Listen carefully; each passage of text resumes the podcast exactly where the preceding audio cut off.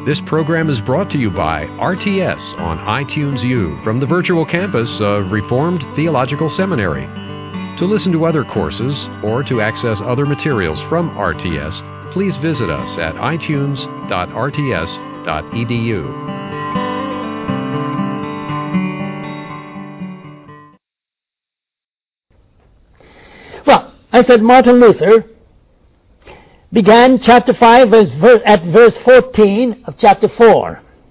Why? Well, continue reading. Every high priest is elected from among men and is appointed to represent them in matters related to God, to offer gifts and sacrifices for sins. You find the exact same wording in chapter 8. We'll get to that eventually. He is able to deal gently with those who are ignorant and are going astray, since he himself is subject to weakness. Now, what is he going to all that? And what is he trying to say? Here, in one word, it deals with the Day of Atonement. You find, about, find the reference in Leviticus chapter 16, the Day of Atonement, all spelled out for you. That is, the high priest had to enter the Holy of Holies, for God will, with blood of a bull. And that is sprinkle the blood for his own cleanliness to be cleansed from sin and his family members to be cleansed from sin. And then he would leave. And then he would take the blood of a goat and enter the second time and sprinkle the blood for the people of Israel that their sins might be covered. So twice but note how he puts it. He says, since he himself is subject to weakness. There's something else that I have to point out before we go on. In verse 5 he says, He is able to deal gently with those who are ignorant and are going astray. And that refers to people who sin passively. We're going to talk about that in chapter 6.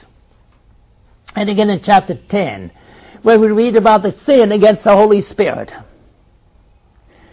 Those who sin against the Holy Spirit sin actively. I still remember, way, way back in 1950, how this Danish immigrant boy, in the heat of summer, raised his fist to heaven and cursed God because it was too hot. And I stood there. How does he dare? Well, you know the last words of Timothy McVeigh. Did you not read them and hear them? The poem of William Arthur Henley, written in 1875, titled Invictus, means unconquered. And the last couple of lines go something like this It matters not how full the slate, how charged with punishment the scroll. I am the captain of my fate. I am the master of my soul. And then he died. And you hear and shudder and say, Thank you, Lord for saving me, and that I'm not in the shoes of Timothy McVeigh. That's active sinning, you see. Now read the text once more. To deal gently with those who are ignorant and are going astray. Passive sinning. And you and I fall in that category. Yes. Uh, Dr. Kistemaker, in the Old Testament, the Day of Atonement was for only unintentional sins, or did it cover intentional sins? No, it doesn't cover intentional sins. I'm glad that you asked the question. That yes. Okay. In the Old Testament, is there a distinction made about voluntary and involuntary sins? Turn with me to Numbers chapter 30. I hope I'm right on target. No, that's not it.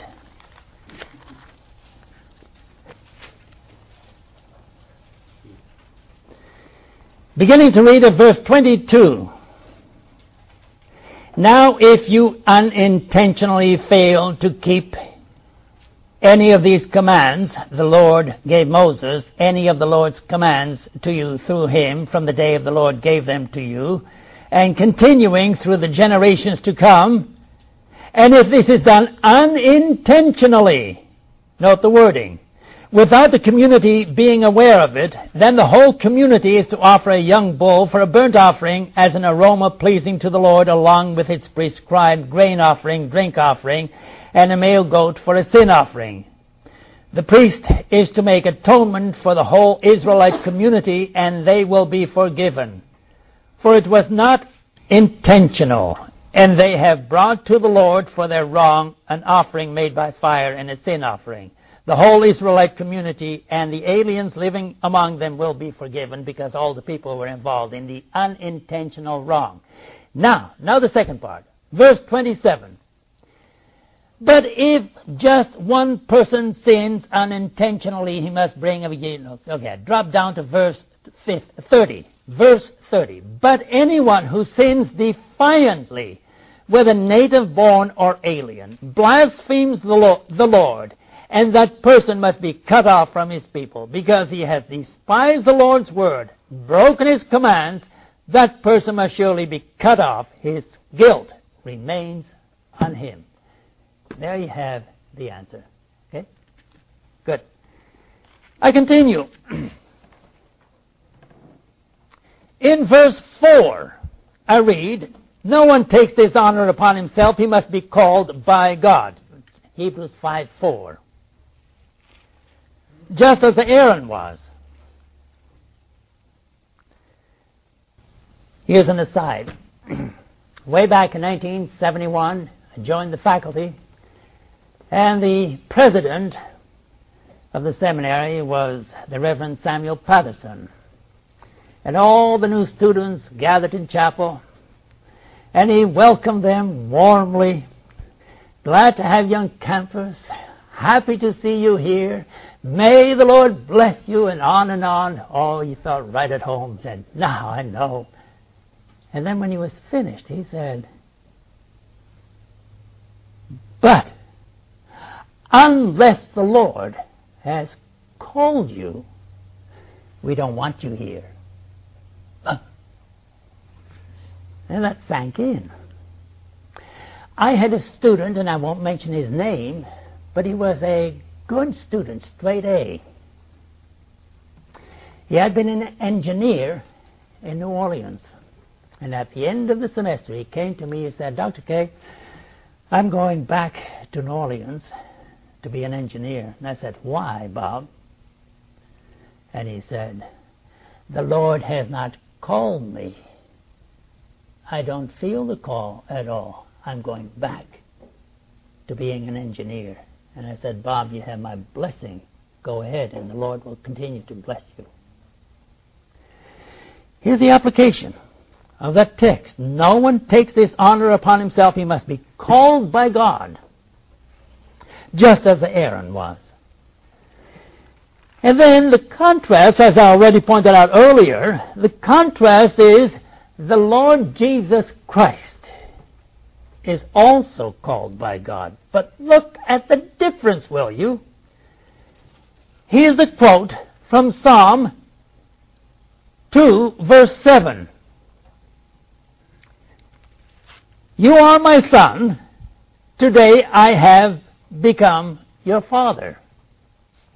And you note that this comes from Psalm 2, which is the enthronement speech of the king, royalty. Continuing, verse 6, and he says in another place, You are a priest forever in the order of Melchizedek. And there's the priesthood. So he is a royal priest. Aaron could never say that. Aaron could say, The Lord has called me. Jesus says, Yes, but I am king and priest forever in a different order, and I'm coming to that eventually when we talk about theology. Now, then he says, during the days of Jesus' life on earth, he offered up prayers and petitions with loud cries and tears to the one who could save him from death, and he was heard because of his reverent submission. This is the one and only time in the entire epistle that he talks about the life of Jesus. Note how, how he puts it. He offered up prayers and petitions with loud cries and tears. When did Jesus speak loudly with tears? First in the Garden of Gethsemane, and secondly from the cross, the seven words from the cross. I'm going into that in great detail later, so I skip this. He was heard because of his reverent submission. Christ Jesus offered himself voluntarily, purposely. Okay, then once more there is a reference to Melchizedek. Note at the end of verse 10. He was designated by God to be a high priest in the order of Melchizedek. So now, this is about, what is it, the second or third time that we, second time that we read about Melchizedek. And in chapter 7, of course, he's going to work that out in full. But he is saying to the people, Do you know how to interpret the priesthood of Melchizedek? Look, Jewish rabbis, you haven't done your homework. Here is a chunk of theology that you have not touched, and I'm going to do it for you and with you. Now, before he goes into Melchizedek, notice at the end of chapter 6 he mentions the name Melchizedek once more in verse 20. But now he has a word of exhortation. And he is rather sharp. He tells them, the readers that they are slow to learn. well, yeah, if you want to uh, uh, make friends and influence people, you, you don't say those things. Uh, you know, when you're a pastor and Sunday morning you open your mouth, and that's the only time in the whole week people see you, and now you're going to, excuse me for putting it this way, you're going to lambast them and say, You have been lazy, you have been slow to learn. Well, it may very well be that next Sunday morning you'll only have the half the audience. People are staying away from you. And this is what the writer of Hebrews does. Look, verse 12. In fact, though by this time you ought to be teachers, you need someone to teach you the elementary truths of God's Word all over again. You need milk, not solid food. And if that's not enough, then he says, anyone who lives on milk is a baby. Oh, we put it nicely, you know, in our translation, being still an infant. But the Greek word actually is still a baby. Now, who wants to be called a baby? And then he says, and he is not acquainted with the teachings about righteousness. Solid food is for the mature, who by constant use have trained themselves to distinguish good from evil. Now, Let's hope we still have an audience left. This also tells us something about, hold on, about the date of the epistle. Because time has gone by, and he is writing to people who should have been teachers. This also tells us something about where these people lived. Not in Jerusalem, that's where you find the apostles. That's where you find, may I call it, the hierarchy in the Christian church. We're talking about people in Rome who received this epistle. Because at the end of the epistle you read, those who are with me from Italy greet you. In other words, I'm outside of Italy now, and I'm sending this epistle to the people in Italy. And those around me are saying, Send greetings, will you? We're no longer talking about first generation, we're talking about second generation Christians. Chapter 6. I'm not going to going into the exegesis of chapter 6. I'll do that later in my exegesis part. But one thing I'd like to say notice, he uses the first person plural in verses 1 and 3. Let us leave the elementary teachings about Christ and go on to maturity. Read verse 3 and God permitting, we will do so. Now go on to verse 9. Even though we speak like this, dear children, dear friends, we are confident of better things in your case, things that accompany salvation. See? And now you have verse 4 through 6. And note the person and the number. It is impossible for those, third person plural, who have once been enlightened, who have tasted the heavenly gift, who have shared in the Holy Spirit, who have tasted the goodness of the Word of God and the powers of the coming age, if they fall away, third person, plural, to be brought, brought back to repentance, because to their loss, they're crucifying the Son of God all over again and subjecting him to public disgrace. See, he makes a very clear distinction between us, you and I, people of God, over against they and them. They are the sinners, sinning against the Holy Spirit. Okay, I drop down now to verse 13. When God made his promise to Abraham, since there was no one greater for him to swear by, he swore by himself, saying, I will surely bless you and give you many descendants. And so, after waiting patiently, Abraham received what was promised. And I still remember this one lady who was taking the course on Hebrews with me. And she said, when I came to that verse, Sir, tell me, does God give these same promises to you and me today? Now think about it for a moment. You and I, now, today, being put on at the same level as Abraham. Now, Abraham, the father of believers, that staunch ally. Now, he receives promises from God. And the answer is yes, he is also giving you and me the same promises. God's hand is never closed. His arm is never shortened. God is always true to His word. Continue reading with me. Verse 16 Men swear by someone greater than themselves, and the oath confirms what is, what is said and puts an end to all argument. Now, 17. Because God wanted to make the unchanging nature of His purpose very clear to the heirs of what was promised. There it is for you and me. He confirmed it with an oath.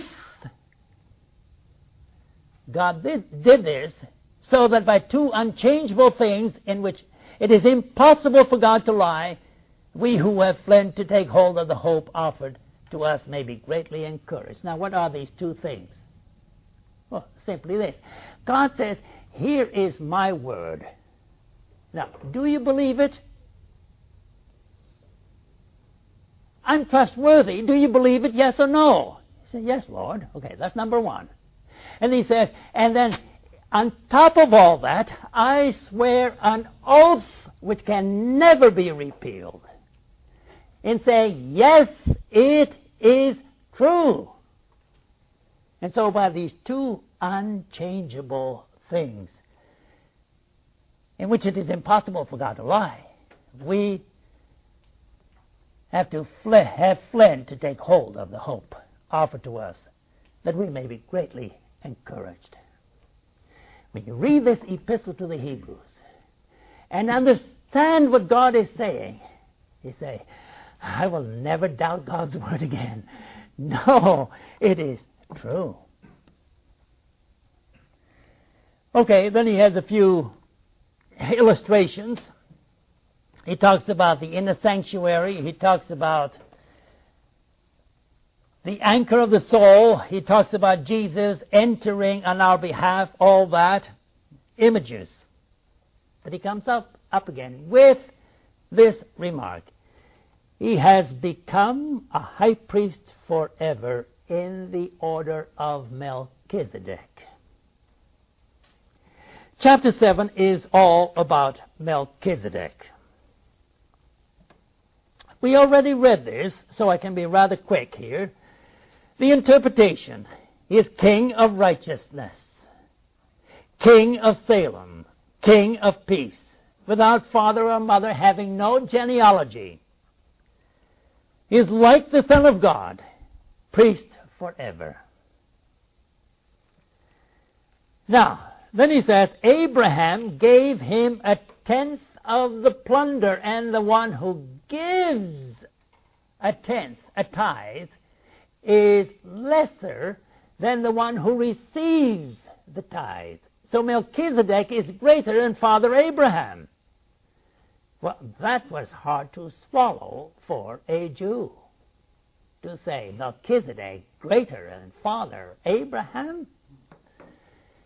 Yes, and then he continues and he says, verse 5 Now the law requires the descendants of Levi who become priests to collect the tenth from the people, that is, their brothers, even though their brothers are descended from Abraham. So, how do you explain that?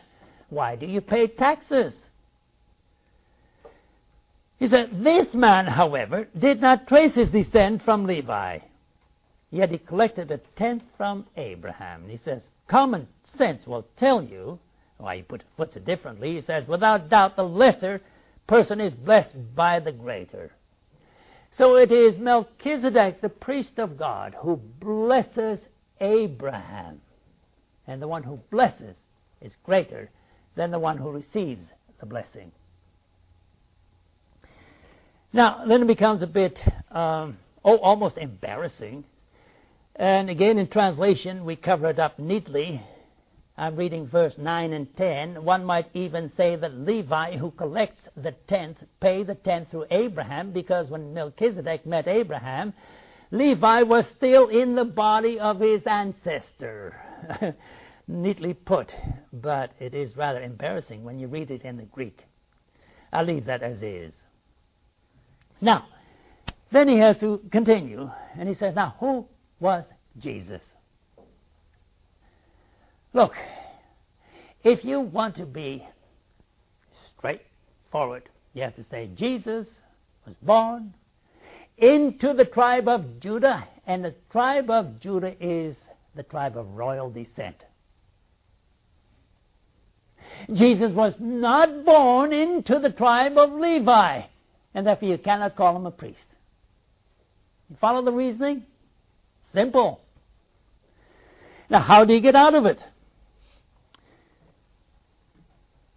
He says, well, verse 12, there is a change of the priesthood. We're talking about a different priesthood, a priesthood that precedes the Aaronic or the Levitical priesthood. And you people have never paid attention to that priesthood. It's the forgotten area Verse 14, he talks about the Lord descended from Judah in that, and in regard to that tribe, Moses said nothing about priests.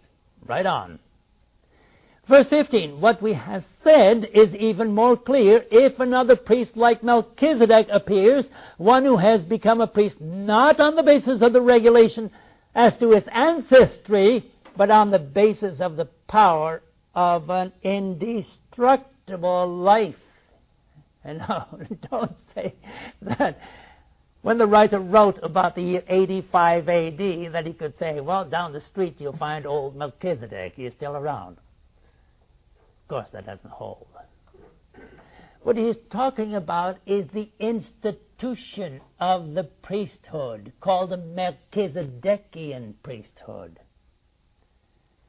And that is the priesthood into which the Lord Jesus Christ was born.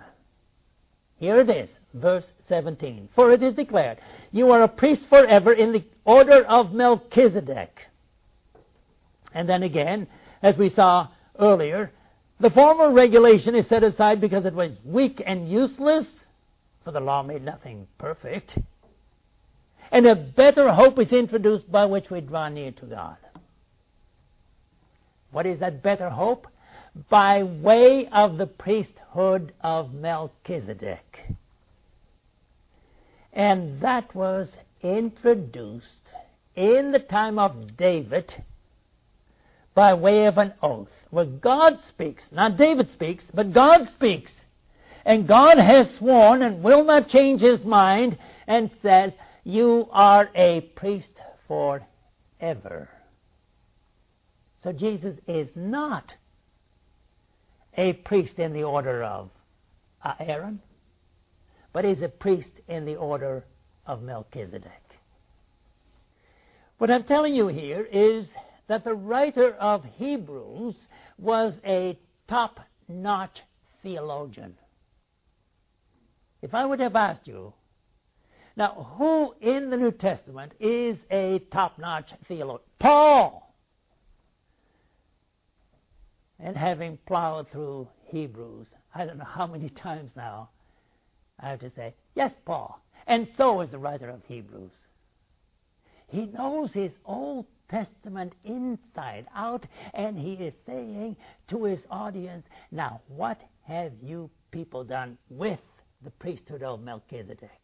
What have you people done with the covenant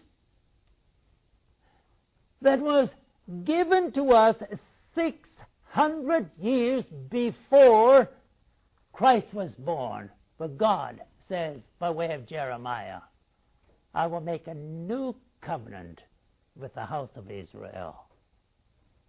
What have you people done with it? Nothing. And then the writer of Hebrews says, Now let me explain it for you and to you. And here it is. Okay, verse 23, chapter 7. Now there have been many of those priests since death prevented them, prevented them from continuing in office. But because Jesus lives forever, he has a permanent priesthood. How many years do you think a priest served or a high priest served? Roughly speaking, now. Give me some idea. Yes, Frank. Oh, no, no, no, no, no. No, a priest really had to be 30 years of age, maybe 25. 25 years, he would be 50, and that was it, no more. By that time, he was an old man. And a high priest first had to serve as priest, and then he became a high priest. In probably 10, at the most 15 years, he was a high priest, and then he retired. Well, you say, how do you know? Will you please go through the ages of the kings of Israel and the kings of Judah? You find them all in Kings and Chronicles. And how old do you think these kings became? In the 52nd years, he passed away. In the 50th year, he passed away. What? That was all? Yes.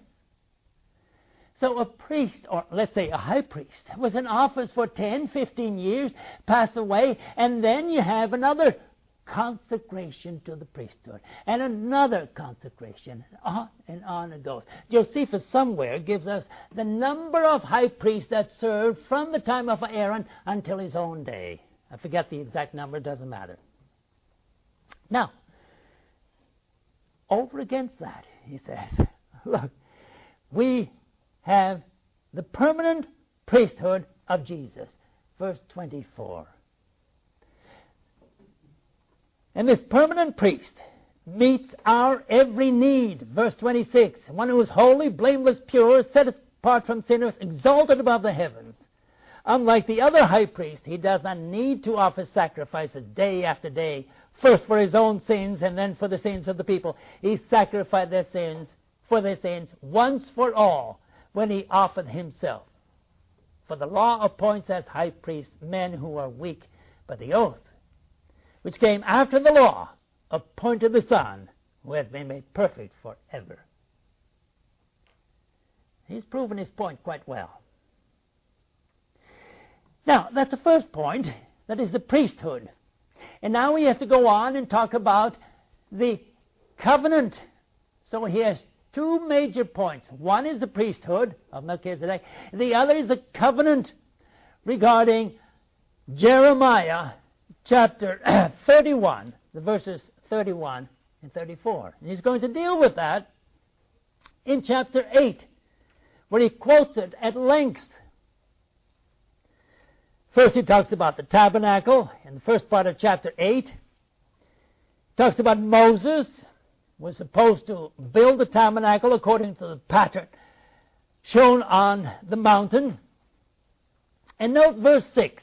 I can't just skip verse 6 of chapter 8. But the ministry Jesus has received is as superior to theirs as the covenant of which he is the mediator is superior to the old one and is founded on better promises. Now, Jesus is superior. The covenant is superior. He is the mediator because he has better promises. And then he continues, and he says, Now, you people, have you ever looked at Jeremiah 31, verses 31 to 34? Written 600 years before the birth of Jesus. Here it is. Quote, verse 8 and on. The time is coming, declares the Lord, when I will make a new covenant with the house of Israel and with the house of Judah. It will not be like the covenant I made with their forefathers when I took them by the hand to lead them out of Egypt, because they did not remain faithful to my covenant, and I turned away from them, declares the Lord. This is the covenant I will make with the house of Israel. After that time, declares the Lord, I will put my laws in their minds and write them on their hearts. I will be their God, they will be my people. No longer will a man teach his neighbor or a man his brother, saying, Know the Lord, because they will all know me, from the least of them to the greatest. For I will forgive their wickedness and will remember their sins no more. Now, and he concludes by saying, is his own, his own observation, call, by calling the covenant new, and that's the word kainos. The word kainos means new alongside and coming forth out of the old. So we talk about the old covenant, the Old Testament, and the Old Testament gave birth to the New Testament, which came forth out of, and that's a kaine diatheke, the kainos. He says the old one is obsolete. And what is obsolete and aging will soon disappear. What he talks about, obviously, is the Old Testament rules and regulations. Jesus has fulfilled the Old Testament. Now, when Jesus died on the cross, on that Friday afternoon, about 3 o'clock, then there was an earthquake. And the curtain in the temple, separating, separating the most holy place from the holy place, that curtain split from top to bottom, which means that anyone coming into the holy place could look and look into the most holy place was open to view. Now, what do you think happened Sunday morning? No, I'm not talking about Jesus rising from the dead. No, I'm talking about the temple. And in my mind, I can picture this. And if I'm wrong, raise your hand and say, no, this is out. I can see a priest on a step, step ladder uh, with a needle and thread and putting the two together again. Ah. Yes. And then God says, And I will be gracious to you people for 40 years. And exactly 40 years from now, that temple will be destroyed. The priesthood comes to an end. The city of Jerusalem becomes uninhabited. I am the Lord God. You see? Okay, I move on to verse 1 of chapter 9. The first covenant now. He's talking about the covenant of Jeremiah 31. And in chapter 9 and especially chapter 10, he brings it to conclusion. Now, the first covenant had regulations for worship and also an earthly sanctuary. A tabernacle was set up. And he talked about the wilderness. He never talks about Jerusalem. He never talks about the temple. He's always talking about the people of Israel in the desert with the tabernacle. So the tabernacle has a lampstand, a table, consecrated bread. And there's the holy place, and behind the curtain is the room called Most Holy Place, and that's the place where God dwells. Then you have a reference to the golden altar of incense and the gold covered Ark of the Covenant behind the curtain. This ark contained the gold jar of manna, Aaron's staff that had budded, the stone tablets of the covenant, all that. And above the ark were the cherubim. Note the plural, cherubim. Don't say cherubims, it doesn't exist. Of the glory, overshadowing the atonement cover. And he says, we can't go into all the de- details now. Yes, yeah, now you can raise your hand and say, Sir, I found an error in Scripture. yes, uh, because we have the golden altar of incense behind the curtain. Now, shouldn't it be in front of the curtain? Well, this can be explained by saying, yes, the priest took the coals and everything on the, what would you call that? The plate, the censer, and carried them then behind the curtain. So there is an explanation there, but I'm leaving that. Now, what he is saying is, look what did the work of the high priest accomplish. Because year after year, in the month of October, you have the Day of Atonement, Yom Kippur. Yom Kippur really came in the news in 1973 when the Egyptian army entered Israel and started a war right when they were celebrating Yom Kippur. And uh, I have to give the Israelis credit. They drove the Egyptians back across the river Nile and were ready to enter Cairo, Egypt. they had it coming. But anyway, leave that as is. What we have to say is or ask is what did the Day of Atonement accomplish? Um, I'd like to go off on a tangent a moment, if you're with me. When I was in seminary in the 1950s, I was taught about grace and nature in Roman Catholicism. Grace and nature. And okay, we have to learn it, grace and nature, okay. And when a test comes, you're not great, but never, never fully understanding what was meant by grace and nature in the Roman Catholic Church. Well, first I met a Roman Catholic on the airplane, and we started talking. He was raised in the province of Quebec Canada as a Roman Catholic. But he married a wife who was a Protestant, went to the United Church of Canada. And he had gone through high school, grade school, high school in the Catholic Church, and also a Catholic university, and faithfully went to the Catholic Church on Sundays. And my question was please tell me. In grade school, and in high school, and then on to university, were you ever taught the scriptures? And he said, No, never. He said, In church, were you taught the content of scripture? He said, No.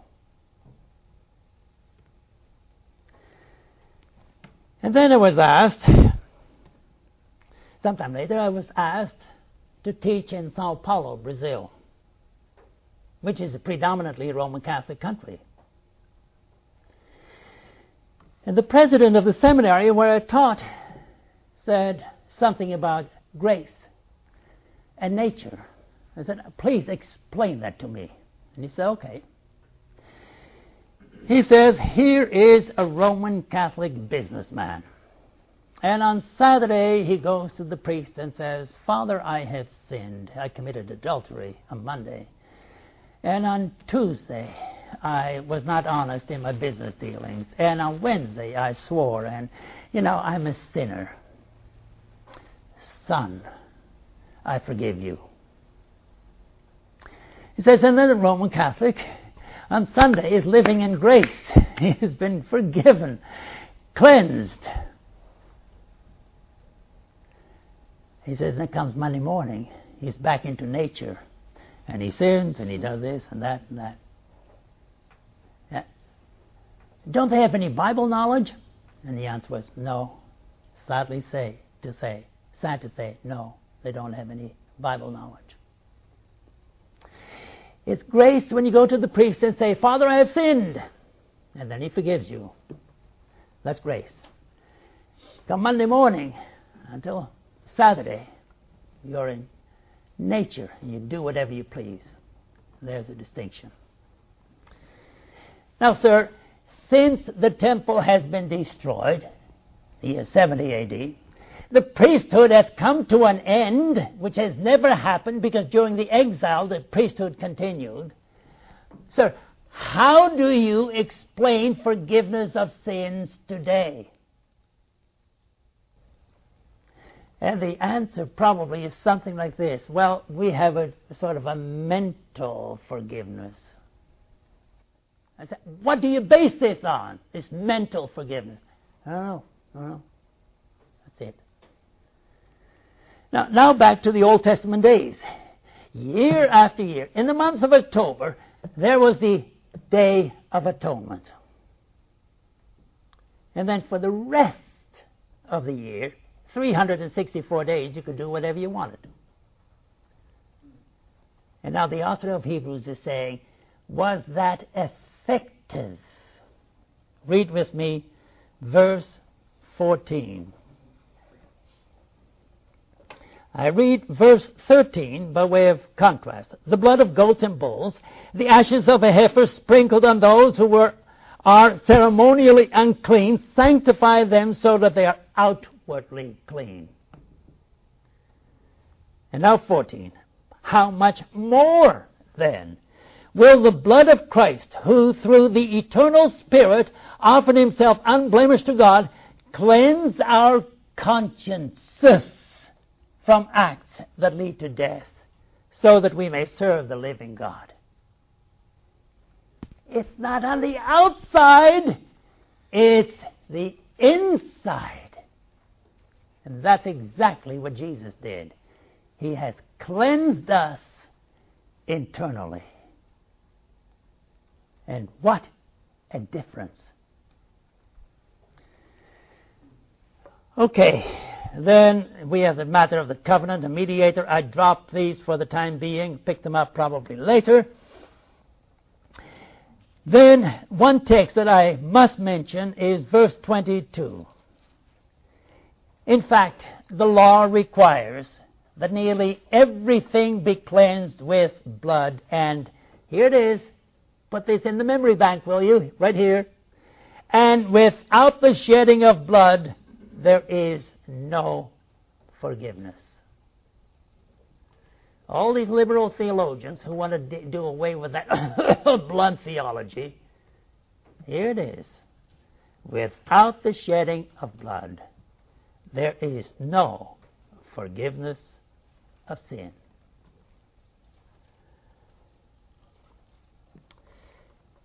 I go on to chapter 10.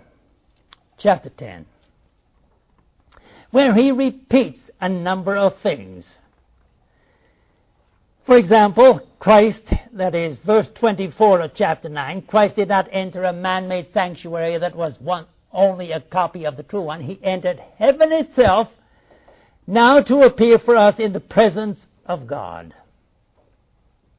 Jesus then, suffered once. And does not have to do it again and again and again. So he says in chapter 10,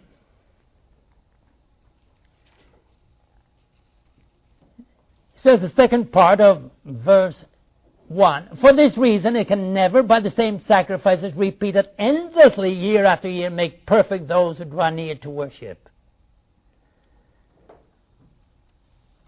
But those sacrifices, verse 3, those sacrifices are an annual reminder of sins because it is impossible for the blood of bulls and goats to take away sins. And then he comes with that quote from Psalm 40 verses 6 and 7, 8. Sacrifice and offering you did not desire, but a body you prepared for me. With burnt offerings and sin offerings you are not pleased. I said, Here I am. It is written about me in the scroll. I've come to do your will, O God. Now, what is the writer doing with that text? He explains it in verse 1. Here I am, I have come to do your will. That means he sets aside the first covenant to establish the second covenant. And by that will, we have been made holy through the sacrifice of the body of Jesus Christ once for all. Note in verse 12 when this priest, Jesus, had offered for all time one sacrifice for sins, he sat down at the right hand of God as king, mind you, and as priest because he offered himself.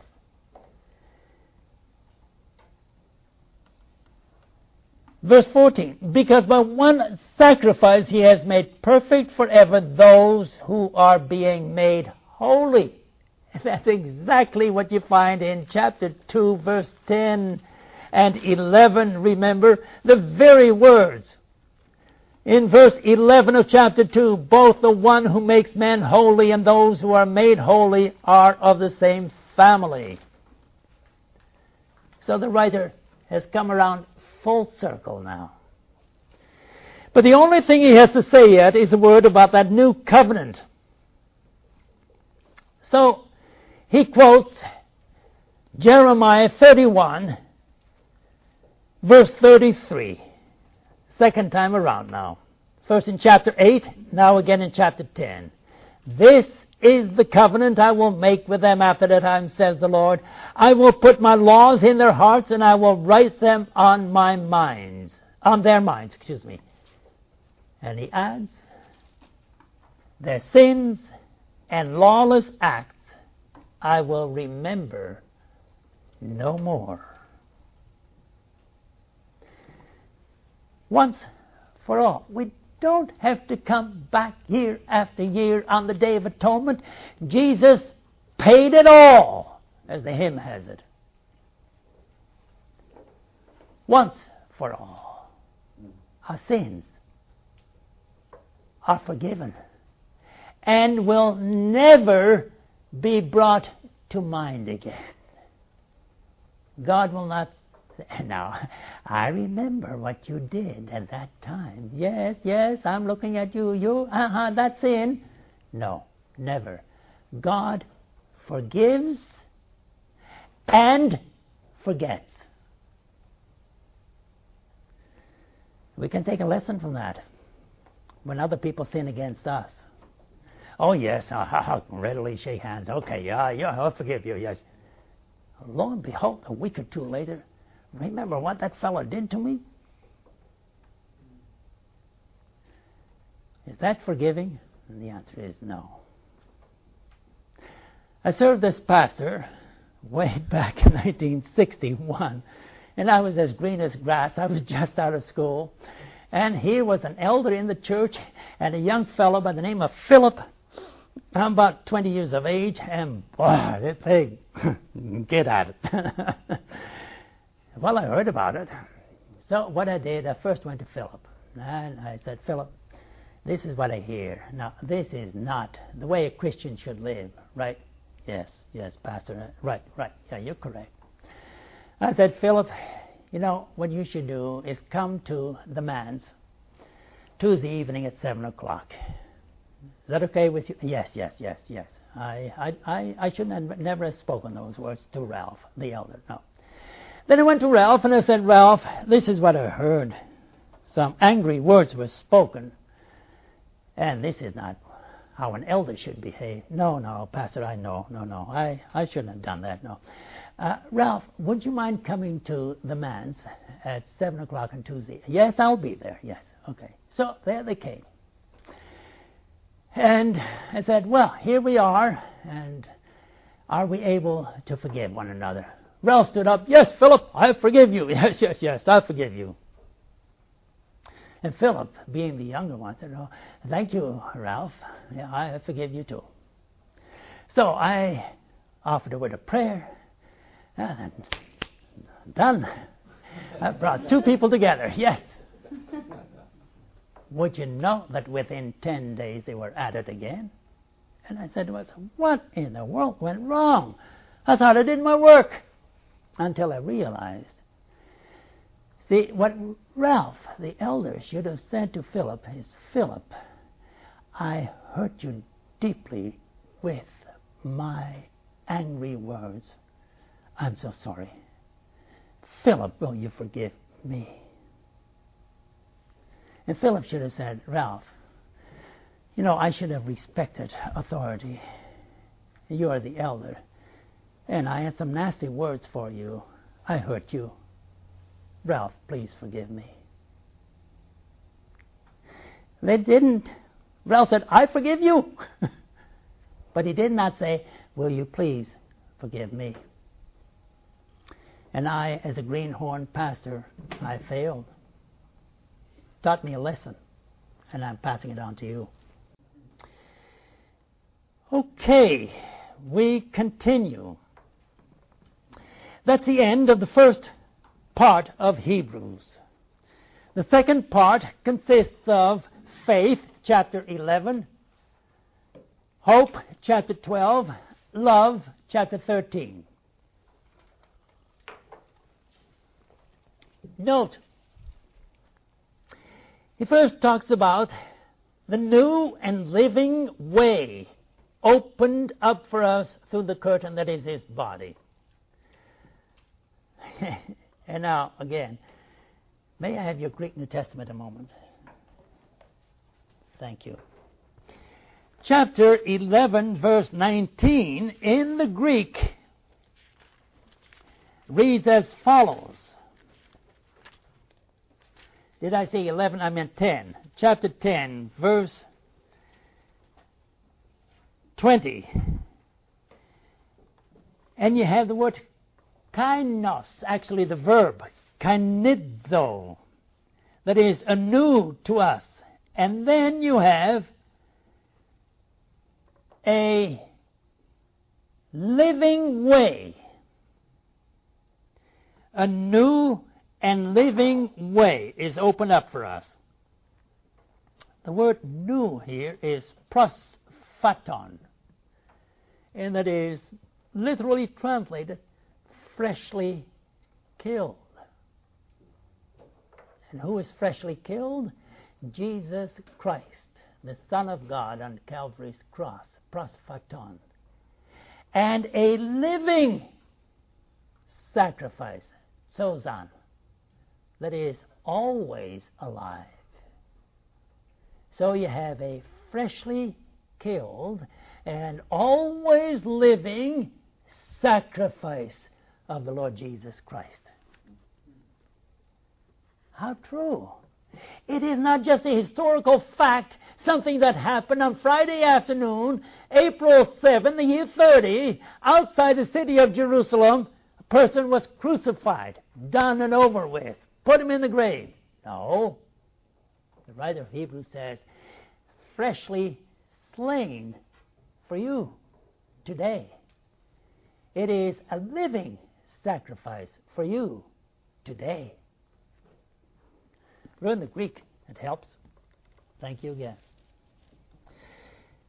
Okay, then we're going to deal tomorrow, the exegesis part, we're going to deal with verses 26 through 31.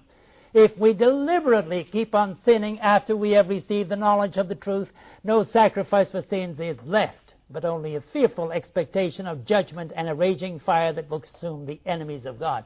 We're going to deal with all that, so I'm going to drop it now. but that is once more the sin against the Holy Spirit. And then we already stopped for, for verse 32, and I don't want to do it again. We are talking here about the earlier days, and that does not go back to Emperor Claudius, who expelled Jewish people from the city of Rome because they came right back. And I don't want to be culturally insensitive. What I meant to say was this does not refer to the year 49 and then in 65 the person wrote the letter. I'd rather not. I would rather say, no, this happened during the Neronian persecutions because you read it here all in great detail, publicly exposed to insult and persecution. At other times you stood side by side with those who were so treated. You sympathized with those in prison, joyfully accepted the confiscation of your property because you knew that you yourselves had a better and lasting possession. Now, good. I would say that refers to the years 64 through 68. And now the writer in the 80s, mid 80s, is writing his epistle and he's saying, Do you remember those earlier days of hardship? And the answer is yes. The preceding program has been brought to you by RTS on iTunes U from the virtual campus of Reformed Theological Seminary and may not be reproduced or disseminated, in part or in whole, for sale or for profit without expressed written consent. To listen to other courses or to access other materials from RTS, please visit us at itunes.rts.edu.